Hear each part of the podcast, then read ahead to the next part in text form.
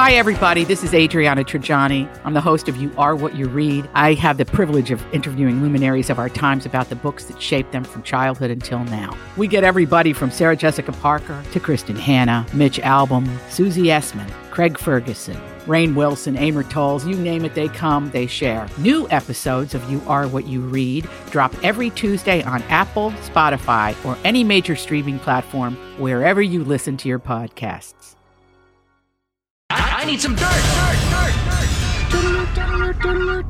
This is a My Talk Dirt Alert. Up to the minute entertainment and pop culture news heard at the top of every hour on My Talk 1071. Yeah, that's really great. Could you please tell us what's going on? Going on?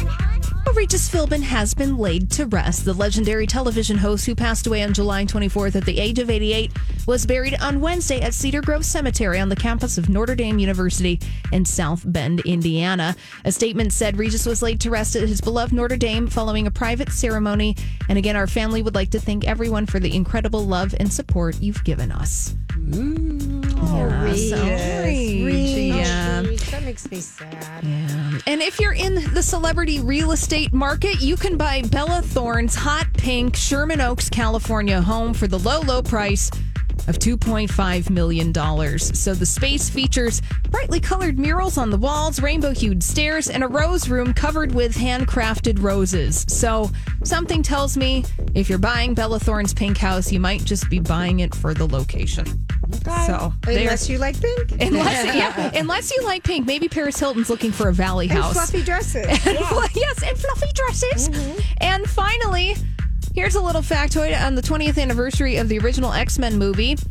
The Hollywood Reporter is writing about Michael Jackson trying to convince Fox to cast him as Professor X, the role played by Patrick Stewart in that movie. So oh. apparently, back in the spring of 1999, Michael Jackson pitched himself and asked if he knew that Professor X was an old white guy, and Jackson responded that he could use makeup. He did not get the role, and Patrick Stewart has been playing it for 20 years. So there you go. A little fun fact there. All right, that's all the dirt this hour. For more, check out mytalk1071.com or download the MyTalk app.